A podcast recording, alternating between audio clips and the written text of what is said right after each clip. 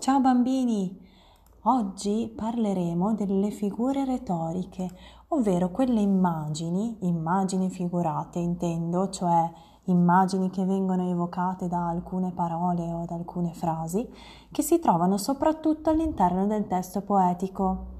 Tuttavia questi, queste immagini non si trovano solamente all'interno delle poesie o delle filastrocche, le possiamo utilizzare o leggere anche in altri tipi di testo, poiché ci aiutano a dare un importante eh, colore, diciamo, a, alle nostre parole, quindi a rendere il significato più vero rispetto al, um, alle immagini che vogliamo evocare nella, nella mente della persona a cui stiamo leggendo il testo.